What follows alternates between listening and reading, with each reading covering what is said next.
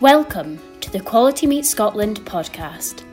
Industry updates and best practice to promote, support, develop, and protect the Scottish red meat sector. Hello, and thanks very much for downloading this podcast. I'm Mark Stephen. With the level of uncertainty in farming at the moment, higher than normal, and that's saying something, it's probably fair to say that now is a really good time to take a long, hard look at financial matters. Examine where you could develop your business and explore how to build in some much needed resilience. One way of doing that is by having a long chat with your accountant. Jane Mitchell is a business advisory director and rural specialist at Johnston Carmichael. She specialises in the agricultural industry in a Scotland wide role. She was born and brought up on the family farm in Inverurie, and she still does the books. She spent 19 years with the Clydesdale Bank, ending up as head of customer banking at Thainstone. She's on the board of A&M Group and also lectures at SRUC to agricultural professional practice students. Anne McPherson was also born and bred on the family farm at Blackford. She currently farms in partnership with her dad Billy, and the family is very well known in the show ring. They run a herd of 25 pedigree Simmentals and a flock of 850 black-faced sheep. Jane, if you don't mind, I'll start with you. We think we're all familiar with the stuff that accountants do. How about the role as business advisor? The accountancy part of being an accountant is actually the boring bit, and the business advisory is the bit that we find far more interesting. And not enough clients probably take take advantage of that business advisory piece, to be honest. We're also busy at this time of year trying to meet the 31st of January deadline for getting accounts and tax. But there's lots of things that accountants can advise a business. We are business advisors. So anything that your business comes across, you should ask your accountant about it. It's quite a lonely sort of profession, you know, the agricultural profession. And you know you don't always speak to everybody about your business. Your accountant your bank if you borrow a bit of money and your solicitor they're the three sort of people that probably know your business the best. And they're the ones that you confide in about business issues. Do you think that all your clients know of your role as a business advisor? I would say not. Whose fault's that that's our fault, I would say, taking responsibility for it. We should be more more transparent in the things that we can offer. The clients that we've got really good relationships with, the ones that we speak to a lot, which tends to be the bigger businesses, to be quite honest. They're the ones who know most about the business advisory services that an accountant can offer. But if someone's just getting their accounts and tax return done, they maybe don't realize that we do a whole lot of other things other than just accounts and tax. Okay, Anne McPherson, tell me a bit more about your business. I mentioned the farm, but flesh it out for me. We're quite a small family farm, tenanted with various different tenancies, seasonal, long term, five years. It's all livestock. We, we haven't got the land to grow crops, so it's it's there's not a lot else we could do here really, but we're always listening to advice from Jane and others in our business to try and see where we else we could go with things. And it's always interesting to hear confidentially, of course, what other people might be thinking of doing and what options there are for us. So that's where, you know, I would say speak to people, not just other farmers, so you could find other opportunities that might be available to you. Has your relationship with your accountant, with Jane, changed over the years, and if so, why? To be honest, Jane's only been our accountant the last couple of years, and before that, we didn't actually meet with our accountant much. Partly, I shouldn't blame my dad, but uh, dad just handed over the accounts and then didn't want to know anything about it. But since I've taken over it, maybe I look into things a wee bit more and I'm more open to things, just a generation thing. But um, certainly since Jane's almost pushed me into discussions, it has helped a lot. So thank you, Jane. How do you go about doing that, Jane? How do you go about pushing somebody into discussions, just, just broaching the subject in the first place? I suppose going back to what I said earlier, there aren't many people that farmers or any business people will discuss their business in a lot of depth with. And I always think that it's it's a huge opportunity for them because they don't get many people coming to them and saying, "Tell us about your business."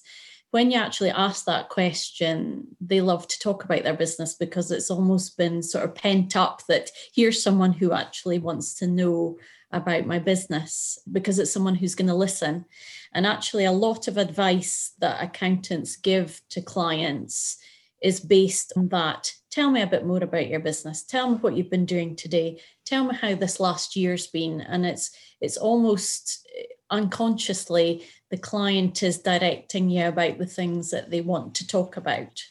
Yeah, listening ear is a good thing. I think everybody would agree with that. But at some stage, you have to become, you know, take that information and become proactive with it and start offering them advice back. Is that sometimes a difficult conversation to have?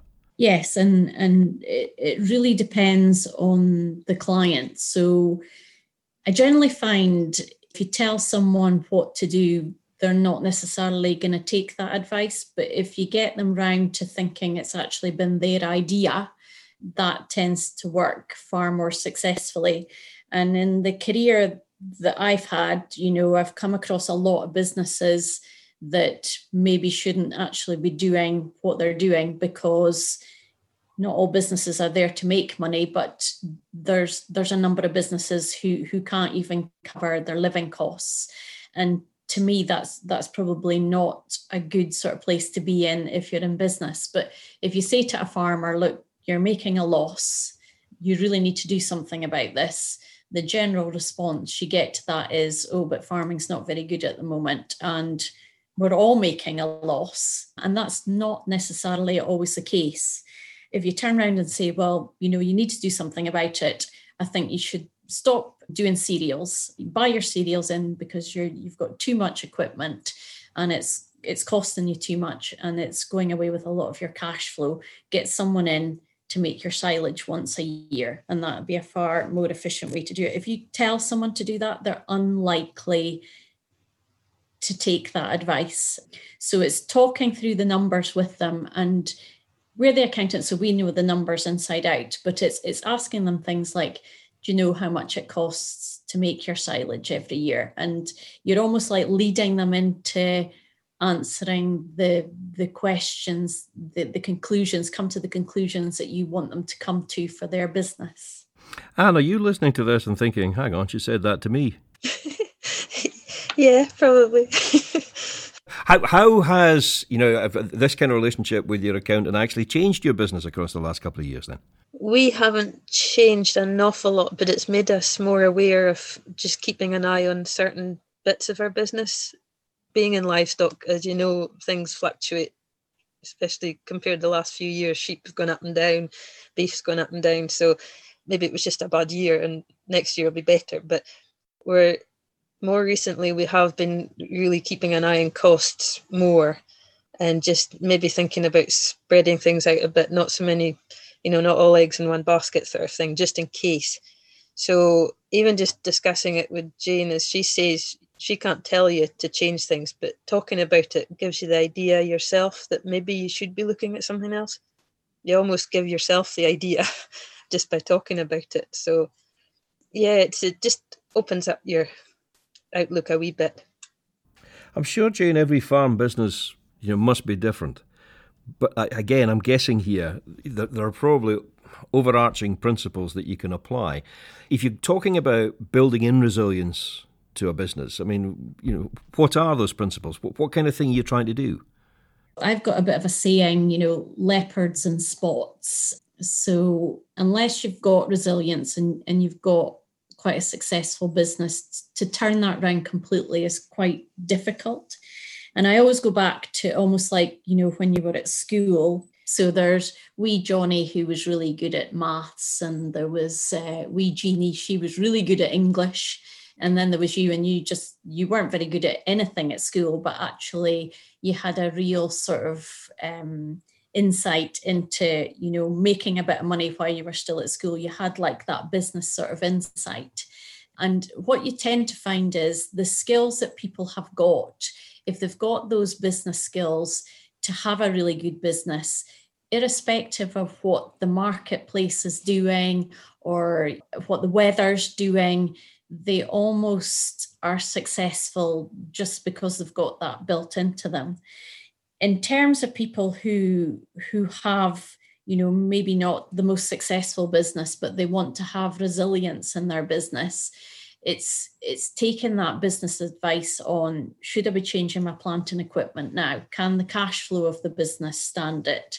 I know it's going to save me potentially a bit of tax, but if I've got to pay for this bit of machinery over three or four years, does my business have the cash flow to do that? And if I go and change my tractor this year, is it the size of tractor that my business really needs?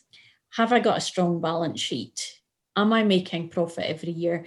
Am I making enough profit to cover the drawings of the family? Can the family live comfortably on what the business is making? And don't chop and change, don't chop and change to chase the market. Again, over my career, I've seen a lot of people who their business isn't making, you know, the profits that they want it to make. They've seen what the farmer's doing next door. It's slightly different to what they're doing they decide to change the way that they rear their cattle or they choose a different breed of sheep. The farming markets generally don't tend to follow year after year, two successful years in a row. And these people who chop and change always miss the market and they're eroding the resilience of their business. A lot of people don't know the numbers of their business. And I know that's easy for me to say as an accountant because I live and breathe numbers. But a general understanding of the numbers in your business is really quite important. Gone are the days of 50 years ago when people farmed and they were always able to make a profit. Um, the markets were such, the costs of producing what they produced were such that they just always made a profit. And we're not in that business environment at the moment. So we need people to know more about their numbers, and we can help with that. You know, we're not turning people into accountants, but we can give people a general understanding just about the numbers of their business. What's your turnover? What's your gross profit?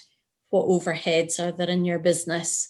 Generally, people find it quite difficult to increase the sales price of what they're selling but they can concentrate on making sure that their costs are right and they're running their business as efficiently as they can. Just out of curiosity, I mean, again, I'm always fascinated and talk to other people because they see different people, different specialities, see the world in different ways. Can you just look at a reasonably simple balance sheet and think, yep, that business is okay or that business is suffering and blah blah blah. Does it? Do you have to necessarily see the numbers in detail, or does it create some sort of shape in front of you, almost like a picture? Yeah, that's what I do. I'll have a look at uh, the first page of the profit and loss account and the balance sheet, and I'll generally have a fairly good view of of how that business does. If I want to find out a bit more, I'll probably look at a five year period, just have a look at the pattern of profitability or losses of the business. And I'll be able to look at the balance sheet and know, you know, how much price fluctuation, how much weather sort of stress can this business suffer. Farming businesses in general, their balance sheets are very strong. Um, and they're very strong for a couple of reasons. You know, a lot of people own land, so that has bolstered people's asset sort of value. And the second thing is farming has come through many generations. There's not so many new farmers. So when you look at a farmer's asset position, that can be generations worth of hard work that's gone into that balance sheet to create that asset value. So the farming industry in Scotland is actually very secure for those two reasons. And you mentioned earlier the fact that over the last few years, sheep have gone up and down. You know, in price, things have been either very good or very bad, depending on what, where you were on the graph. What are the biggest threats to your business at the moment? You know, what is it you worry about most in the in the wee small hours of the night? There's a lot of uncertainty. You know, with the whole Brexit for a start, we all thought it would be big doom and gloom in the new year, but it's actually the complete opposite, and that's completely thrown us. You've forgotten how to be cheerful. yeah, well, there's that too. But uh, no, but we don't. We're we're just not confident that this is going to carry on. We'll make the most of it while we can. If we've got lambs that are ready to go off, get them off quick, sort of thing. But it's just not knowing what's going to happen in the near future. Never mind the long term. So, I mean, we're trying to look at things at the moment how we could spread out when we're selling lambs or do we want to push for all the one market? But as the market's now different to what it maybe was last year what do we aim for? Nobody can tell us that at the moment i don't think unless you've got a crystal ball. But um, the things that bother me at the moment is the uncertainty and just not not knowing where to go for answers really. You're not a big operation? No I mean, and, and your tenant farmers too. So you know what Jane was saying about you know the you know the the balance sheet and you know having the value of the land doesn't apply to you. So how can you, with with limited resources, increase your resilience as a business?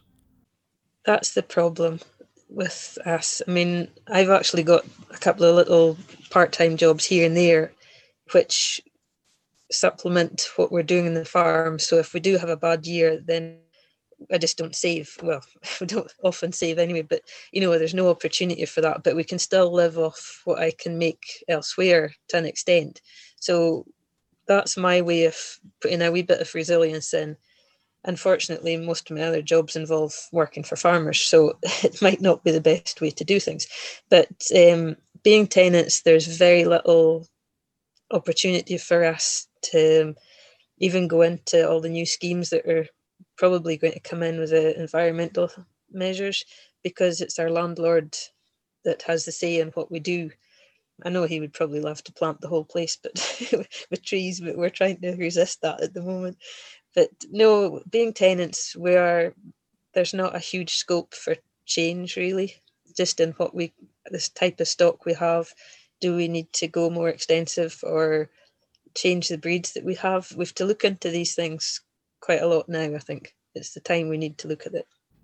Jane, in your experience, are there many farms in Anne's position at the moment in Scotland? And sort of seeing what she's doing, you know, farmers are resilient. Uh, if there's a way to find to make something work, farmers will do it. And Anne said there, you know, she's got these other jobs to to make things work for her. It's a question that I've often been asked how are we going to manage, you know, with all this uncertainty? We've got Brexit, and although there's no immediate sort of impact on them at the moment, is that likely to come? Are we going to see a change in the price of what we get for our products? And I always sort of say, you know, if you think back to all the things that farmers have had to put up with over the generations, no one has ever really stood still. If you think of what farmers are doing now to compare to what they were doing 30 years ago, most people will admit to the fact that they are more efficient. So, by virtue of that inbuilt gene that they've all got to survive, they're all doing things to make it work for their own business. And tenant farmer or not, there are a lot of successful tenant farmers. Their capital yet tends to be less than your owner occupiers. But if you're good at what you do and you make a success of it, the world's your your oyster and, and you find that people who are determined to get to a goal, irrespective of the hurdles that are put in front of them, if they're determined to do something, they'll find a way to do it. And farmers are, are just one of that breed. How about from your side of the equation? I mean, I'm, I'm sure you know, the folk at Johnston Carmichael are not getting together at the moment. You're not going into offices and things like that. An awful lot of people will be working from home. But, you know, you must discuss it amongst yourselves. And there is so much uncertainty at the moment. You know, the responsibility lies on your shoulders as business advisors. How can you possibly advise when there are so many variables? So it's it's down to accountants have individual relationships with their individual clients and there's not really one solution that fits all as I say, most farm businesses have got relatively strong balance sheets. That if there's a period of uncertainty, you know, where prices are not as people have experienced in the past, and losses are created in a business that's never made a loss before, the businesses are strong enough that they can get through a couple of years. If it's 10 years of pain, that's a different story. And, you know, a lot of the discussions we have is where does your business sit? Are you in that top 20%? Are you doing as well as the majority of farmers? If you are in that bottom 10 to 20%, that's a really in depth discussion with your accountant. Because if there's going to be a period of mass uncertainty, your business probably can't get through a long period of low prices and loss making. Trying to get the client to come to their own conclusion about should we actually still be doing what we're doing. Yeah, it's not an easy discussion to have, but better to have it than not have it, I suppose. Jane Mitchell from Johnston Carmichael and Anne McPherson from Blackford, thank you both very much for talking to me today.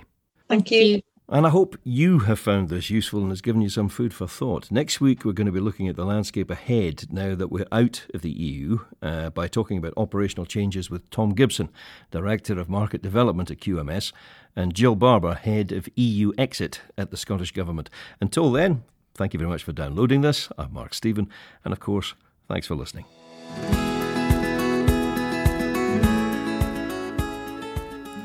Thank you for listening to the Quality Meat Scotland podcast. For news and to listen back to previous episodes of the podcast, visit qmscotland.co.uk. For Scotch beef, Scotch lamb, and specially selected pork recipe videos and inspiration, visit www.scotchkitchen.com or follow Scotch Kitchen on Facebook, Instagram, or Twitter.